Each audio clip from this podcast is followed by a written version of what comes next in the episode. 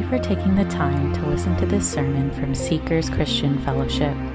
We believe that God's Word completes the believer, making them fully equipped men and women of God, ready for every good work. It is our prayer that through this message, you're challenged by the Word of God, built up in love for God and one another, conforming to the image of Jesus Christ.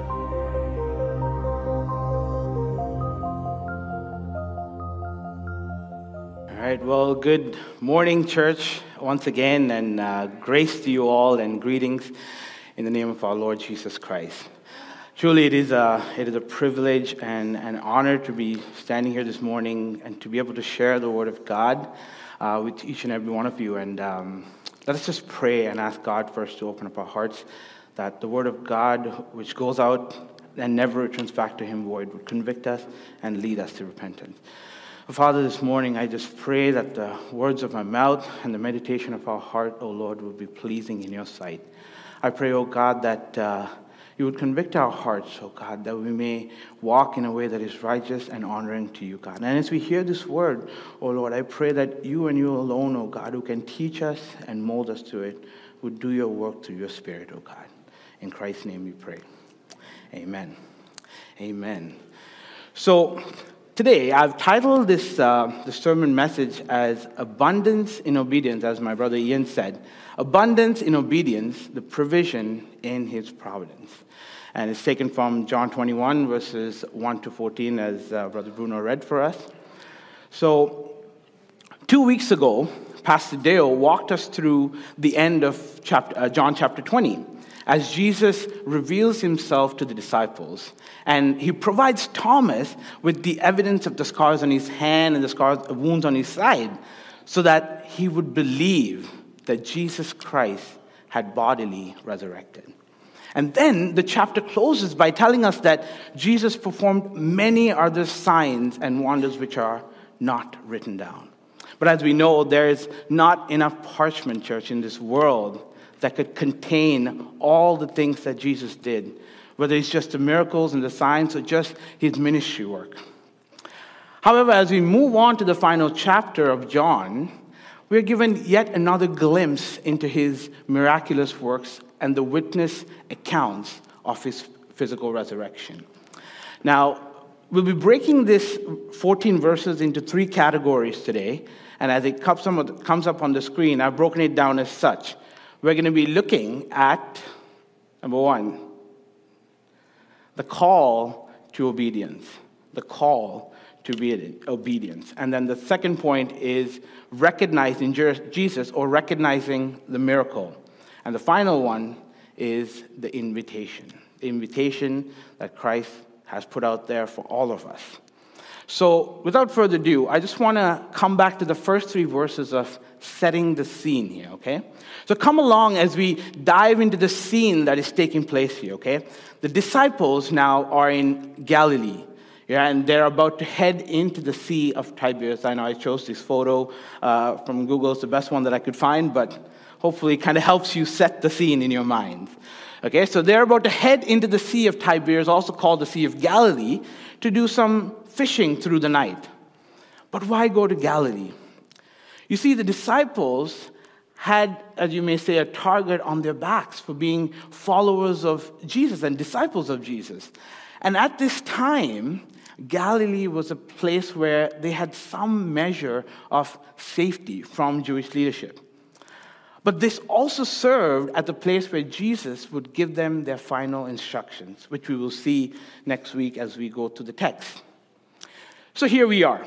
Peter and John perhaps uh, have given the disciples by now, you know, the full details of encountering Christ at the tomb and what they witnessed at the tomb. And also, they probably heard from Mary, who was the eyewitness to the resurrection of the Lord Jesus.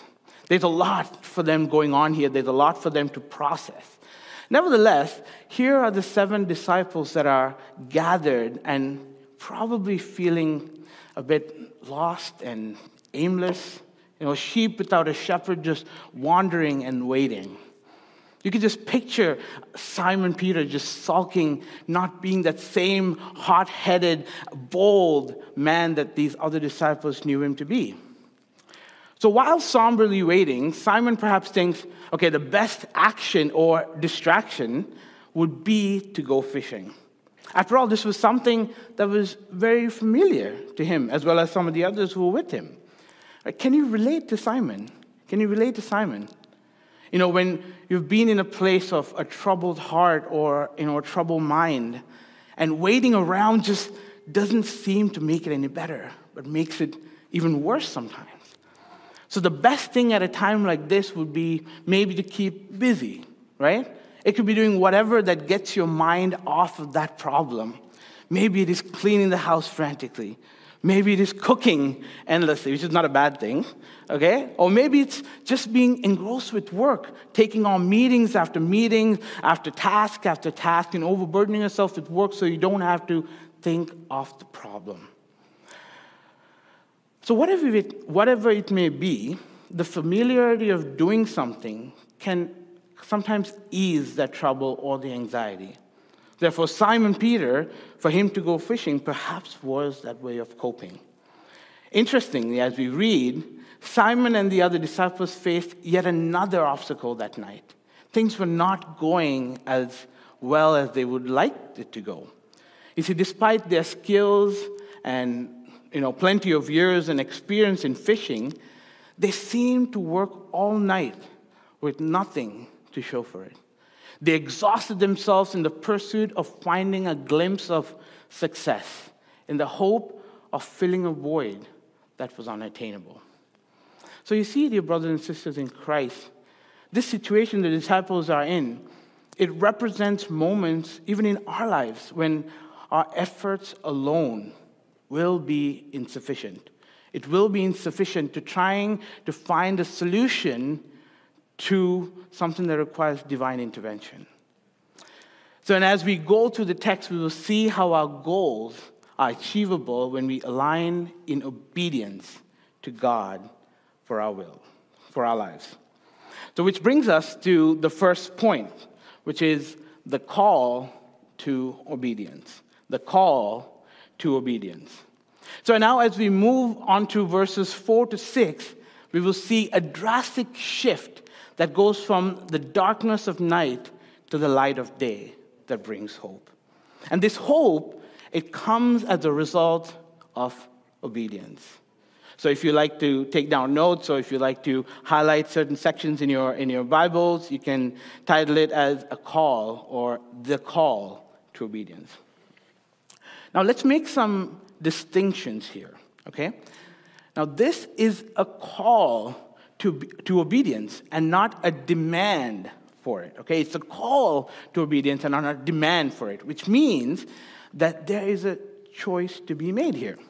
You can either choose to obey or you can choose to disobey. It's not rocket science, it's not complex, it's pretty simple. But let's go back now to the scene where the disciples are at. So, can you just picture along with me? I'm sure that these guys are feeling defeated you know, they, they, have been, they have been out since the break of dawn. Just think about it. They have been up all night trying to catch some fish in the efforts to keep busy, be distracted, and also to find some wages for their, for their livelihood. Yet there's nothing at all to show for it. There's no way for them to even have a moment of that cheer and that happiness, or to forget about all that they were, that they were troubled with. Can you feel that pain? Can you feel that pain? I sure can.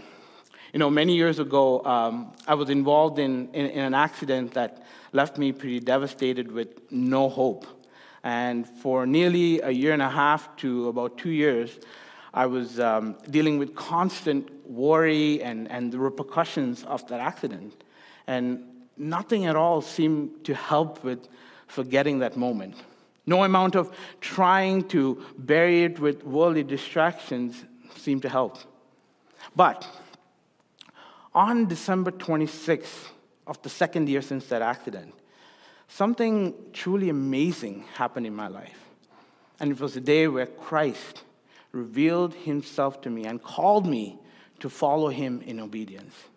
And it was the day where I would never forget that specific day on December 26th Jesus stood and called out to me to a life of obedience. in him. And, church, I, I stand here testifying to that and give him all the glory for what he has done.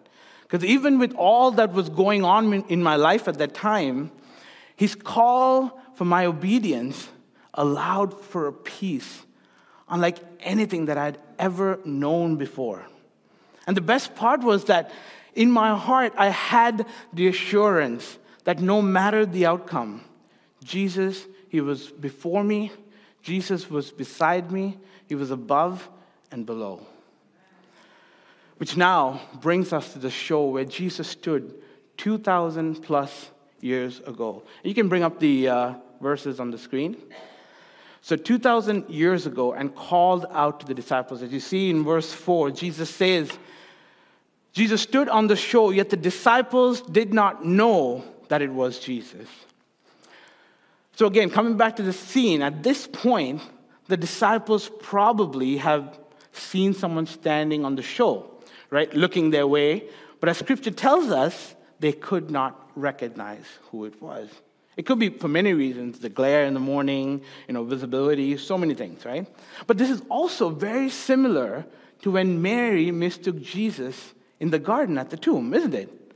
Or in, in the book of Luke, when the two disciples who were headed to, uh, I'm sorry if I'm saying this wrong, but uh, Emmaus or Emmaus, Emmaus, near Jerusalem, and they did not recognize Jesus even though he walked with them for miles and he spoke with them until he broke bread with them at the table.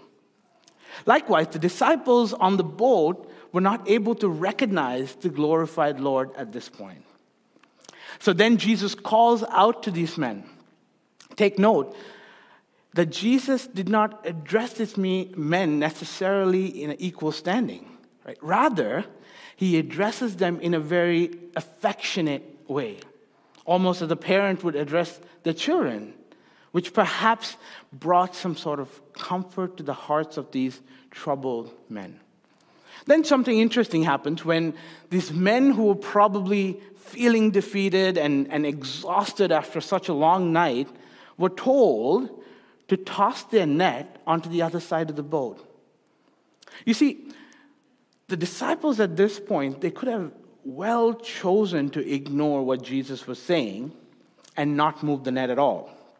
And considering that most of them were fishermen by trade with that experience, they could have chosen to be prideful and even fire back saying that they knew what they were doing. Now, most of us sometimes are not able to take instructions and we could be in the same position, right? I know what I'm doing. I've been doing this the same way for years, X number of years, so I know what's best, right? So, likewise, they could have chosen to do just that, be prideful, and even say that they knew what they were doing. Yet, in this moment, they chose obedience by tossing the net onto the other side. You see, when Jesus spoke, they, they could have assumed that he was a man who maybe knew the fishing business in Galilee. Maybe, you know, him being in the area, they probably assumed that, you know, he knew the vicinity of where they were fishing and probably knew the, uh, the area that they could catch the most fish, right? There's no need to doubt what he had asked them to do. Thus, as a result of disobedience, church, the disciples caught, as we read earlier, 153 fish that were far beyond what they ever could have hoped for. You see, the abundance of blessing with the simple act of obedience is what we see happen here. But here's another interesting point to note. You know, when the Lord abundantly blesses, He also provides a way for that blessing to not be an inconvenience or a burden. I'll say that again. When the Lord abundantly blesses, He also provides a way for that blessing to not be an inconvenience or a burden. Now, what do I mean by this? See, the number of fish that were caught in that net could have technically broken it, right, and let some of that fish back into the ocean. Yet, as we read, it contained all 153 fish until it was brought to the shore. So, to put it simply, God will not provide blessings unless He knows that you are able to handle it, and unless He Himself equips you to handle it. Sometimes, as believers, you know, we, we cry out to God for many things, which rightfully so, which we are called to do that. You know, we cry out to Him for our needs and maybe even our wants. It could be finances, it could be health of a loved one, it could be uh, the mending of a broken relationship, or maybe even for a partner in life.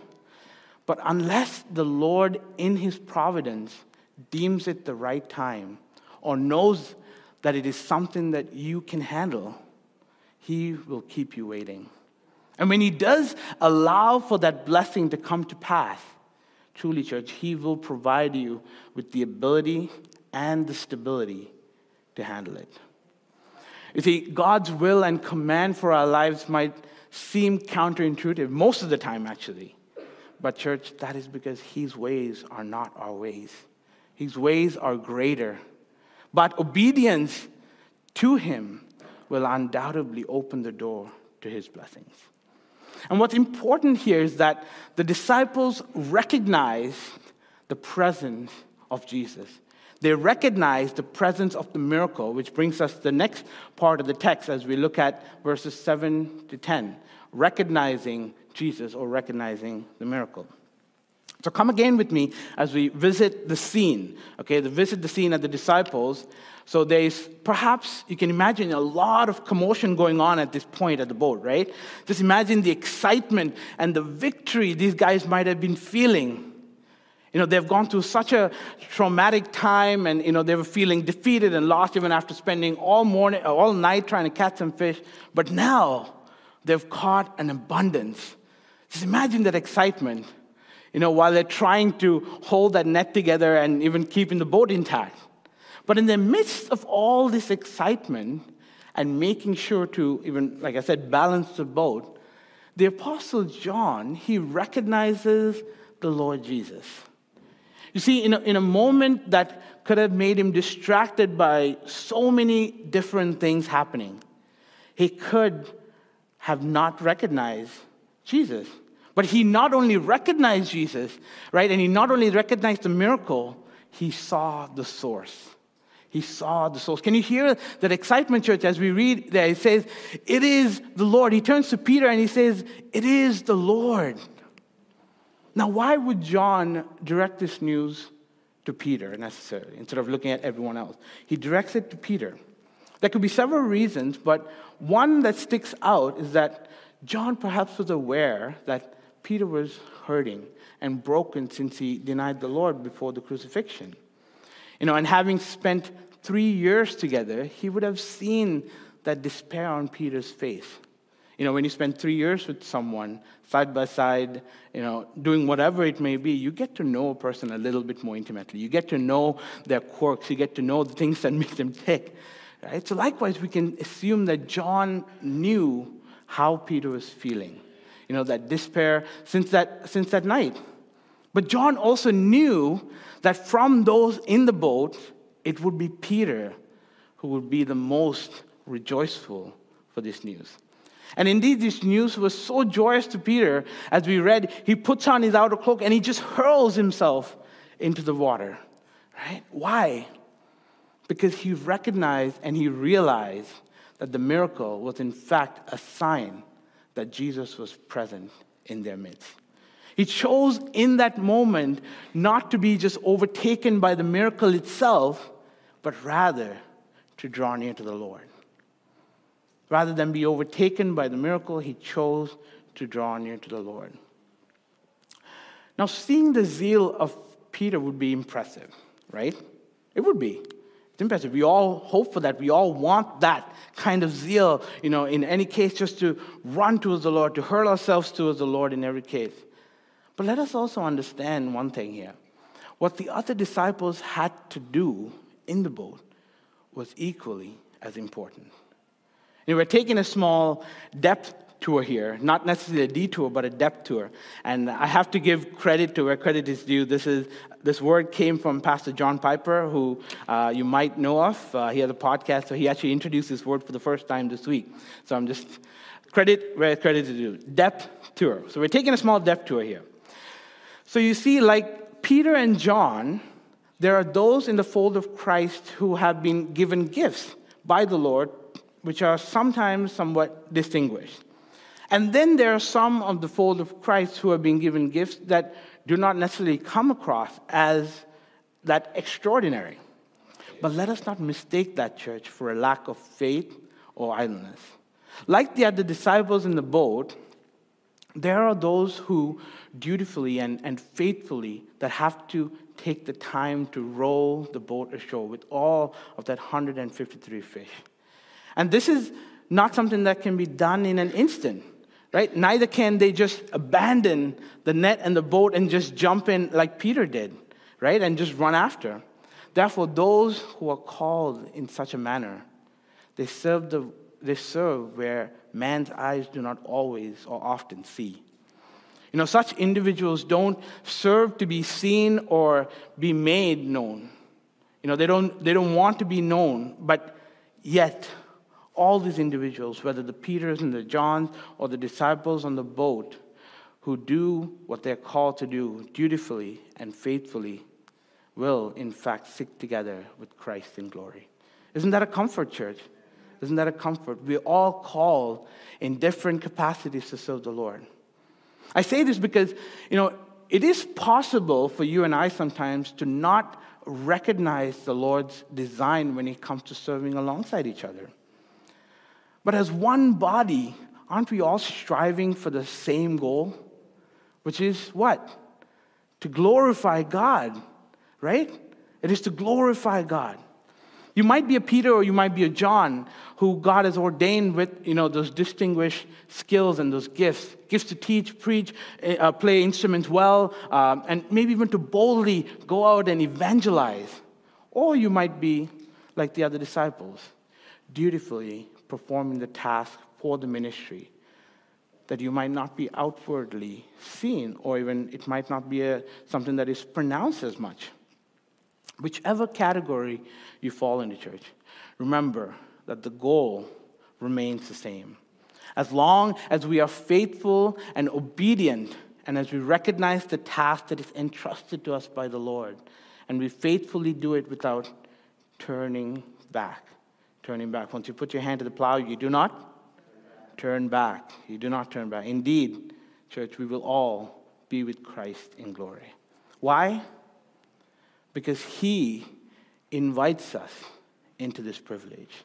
He invites us to this privilege, which brings us to the next slide the invitation. The invitation, verses 11 to 14. Thus, to those who are invited, there is also the calling to obedience. As we labor for the ministries that are entrusted by Him alone, right? So, coming back now to the scene where the disciples have now bought the boat to show. Okay, they've come, they've hauled all those fish, and Jesus is now inviting the disciples to have a meal with him. But what's interesting is that even though he's able to manifest bread and fish for these guys, he tells them to bring some of the fish that they had caught. Seems odd, right? But here's why. You see, friends, the Lord is teaching us that faithfully and obediently trusting in Him, as we obediently and faithfully trust in Him, we receive the privilege of enjoying the labor of our hands. We enjoy the labor of our hands. Psalm 128, verse 2, as it comes up on the screen, you'll see it says, You shall eat the fruit of the labor of your hands. You shall be blessed, and it shall be well with you. But it does not mean that laboring for ministry is easy, is it? The pastors of our church, ministry leaders, elders, uh, board members, you, you fully are well aware of this. The ministry is not easy. It takes faith, it takes trust, it takes patience, and God knows it does take plenty of obedience. And sometimes to even see that the fruition of that fruit coming into play may not even be in our lifetime. Right? We know that from Jeremiah. He cried out, he cried out, and he cried out, and he did not see a convert. Right? See, in the case of the disciples, when they had caught all the fish in the net, 153 to be exact, it wasn't easy for them to just haul it to shore. As we know, it was, it was a lot and it was, could have even toppled the boat over. However, when Christ commanded it to be done, it enabled Peter the strength and the ability to do just that. Think about it. It took six men struggling, right, to bring this net with the boat to shore. But as Jesus commanded, he also strengthened and equipped Peter to be able to handle that task he called him to. Likewise, when we are obedient, church, when we are obedient and faithful to our calling as fishers of men, God will not just only keep the net intact, but will provide the strength and the ability to bring these to shore. He will sustain you as you prayerfully labor on. Prayerfully labor on. You know, I, I, I uh, grew up in Sri Lanka and I, uh, I went to a school that was founded by the Wesleyan brothers, the missionaries who came to Sri Lanka, and because of them, we have evangelical Christianity in Sri Lanka today. Um, and they founded a school which I attended, and the motto of this school actually was Ora et Labora in Latin, and uh, directly translates to pray and labor on. Pray and labor on. Goes in itself, right? To pray and to labor for the sake of the gospel, for the sake of the ministry. So as we pray and labor on, because ultimately it is God alone who providentially ordains those who we are called to go and catch in the net, right? As 1 Corinthians 3 7 says, so neither he who plants nor he who waters is anything, but God, only God who gives the growth. Only God who gives the growth. So right after this, the disciples, they bring the fish to Jesus, right? So he invites them to come and to sit down and have a meal with him. And what stands out about this interaction is that, again, we see him treat them in an affectionate way. He brings affection into this and, and even treats them as his friends, which he has done so for the past three years of his ministry.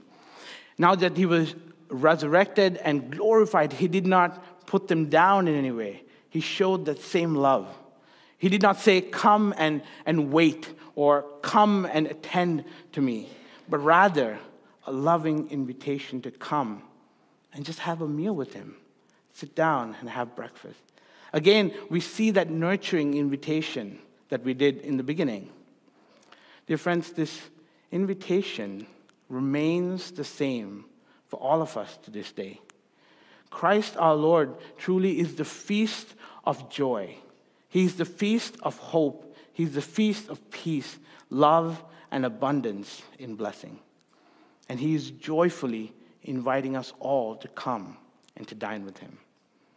And if you haven't already heard this call or heard this invite, I plead with you would you open your hearts this morning? Would you open your hearts and allow for this invitation to enter in, that you may see Him in glory and worship Him for who He is. You know, there are plenty of temporal pleasures in this world today that make us hesitate to hear this invitation. But He promises, church, that His invitation is not burdensome. He promises that His invitation is not burdensome. Matthew 11, verses 29 to 30, Jesus says, Take my yoke upon you and learn from me, for I am gentle and lowly in heart and you will find rest for your soul. For my yoke is easy and my burden is light. Sadly, however, what might what we might find difficult is the enticement of the world. It's the fleeting pleasures that are so difficult to let go. It's not, it's not the calling of God, it's not the calling to be obedient, but it is the ability to let go of the sin of the world that are so captivated by that we are so entangled in. It's so hard to let go of that show that we're watching. It's so hard to let go of a few minutes to come and read the Word of God. It is so hard just to come and sit quietly in the presence of the Lord. Because why? All of the pleasures of the world have taken up that space. And so, as we read, the disciples too, at this moment, seem to have a little bit of hesitation as they approached him. Even though there was the freedom for them to approach him and, and know that he's their Lord and he's their friend, they had a bit of a challenge recognize him, recognizing him in his glorified state. However, as scripture tells us, they dared not ask him because in their gut, they knew it was him. They knew it was him. They knew it was the right thing to go to him, to sit with him, to enjoy him. And so they drew near to him. Another thing to note here is that this event was truly ordained by God, church. It was ordained that Jesus would physically appear to those who would go on to be the eyewitnesses to the death and the resurrection of our Lord, which led to nothing other than the inerrant word of God, right, which we have today, which is a privilege to have. When we look back and we know that these, these individuals who are preaching the word of God did not have this physical book with them, but today, We've been so blessed to have this with us, the Word of God that is living and active. Right? And Peter himself talks about this in the book of Acts as recorded by Luke. It says in Acts 10, verse 41, Not to all the people, but to us who have been chosen by God as witnesses, who ate and drank with him after he rose from the dead. Praise God. Praise God that he did this so that we can have his word that he used these men.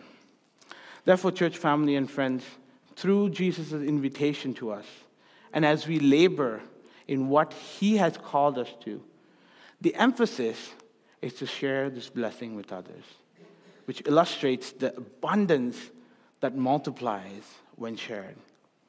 After all, what benefit is it having such an invitation but to keep it hidden or to keep it covered up? So, as I bring this message to a close, I'd like to summarize the points that we just looked at. And number one, which is obedience bears fruit, or the call to obedience. Just as the disciples' obedience resulted in the miraculous catch, our obedience to God's word, church, can lead us to unexpected blessings beyond our understanding. And the second point is recognizing Jesus or recognizing the miracle. We must train our hearts and our minds to recognize Jesus' presence in our lives. And this means even when the going gets tough, even when circumstances are challenging and, and confusing and we don't understand, and we cry out to God, God, why am I in this place? Why, oh soul, am I, my soul distressed? Let us recognize that Jesus is in the midst of it. And the last one is the invitation to knowing and sharing Him. See, the more we share our blessing, whether it is material, emotional, uh, spiritual, the more we experience God's abundance flowing through us. So let's remember that our faith journey is not solely about our effort. It never was, it never will be, but about our obedience to God's guidance. Let's seek together, church, because we're in this together, right? We're in this together for His glory. Let us recognize that Jesus in every aspect of our lives, knowing that His presence brings abundance, it brings purpose, and it brings joy everlasting. And may the story of this, you know, this miraculous catch inspire us to step out in faith, obeying His commands, and sharing Him and His blessing generously with others. And finally, church, let us pray for the wisdom and strength to live a life of obedience, recognizing the miraculous moments that unfold when we align ourselves with God's will.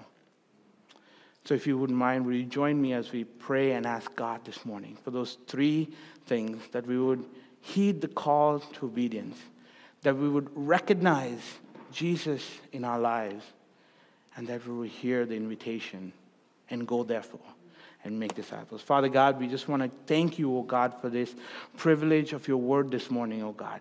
I thank you first and foremost for the men that you chose in your sovereignty, O God, that they would, Father, spend years and in persecution and just because of this eyewitness account that we may have the privilege of knowing you more intimately, God, today. I thank you, O Lord, that by your grace, O God, we were able to look at your word. And I pray that if there's any area that you have convicted our hearts of this morning, O God, would you help us to repent and turn back to you, God? Help us to recognize you, God, even when the going gets tough. Help us to recognize you in circumstances that might seem confusing, oh God. Because, Lord, we know ultimately that you are in control, oh Lord God. And help us, oh Lord, in the same way to be bold. Help us to be bold as we share this good news, this invitation with others, in our families, in our, with our friends, with our colleagues. God, help us to be bold, O oh Lord. And help us to know, God, as we, as one body, work towards the one goal, which is glorifying you, help us, O oh Lord, to walk well with each other, to walk in unison, to walk in peace, O oh God, and to love each other, God, as, you've, as you have loved us, O Lord. So we thank you once again, O Lord. We pray, O Lord, that your will be done and your kingdom come. In Jesus' name, amen.